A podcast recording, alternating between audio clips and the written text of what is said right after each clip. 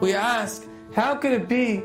How could it be that these ashes that make a person a tahor, how could it be that they they should make the people involved with it? It should make them should make them tamei. We should ask, how is it possible that these ashes that make a person tamei, how is it possible those same ashes make a person tahor? It's a more positive look at it. In general, we look at people we look at people and we say, how could it be that he's that he's waking up late for davening? How could it be this? Maybe we should switch around the question.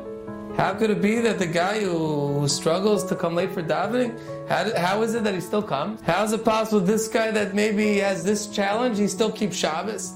Why are we asking the kasha on what the guy's doing wrong?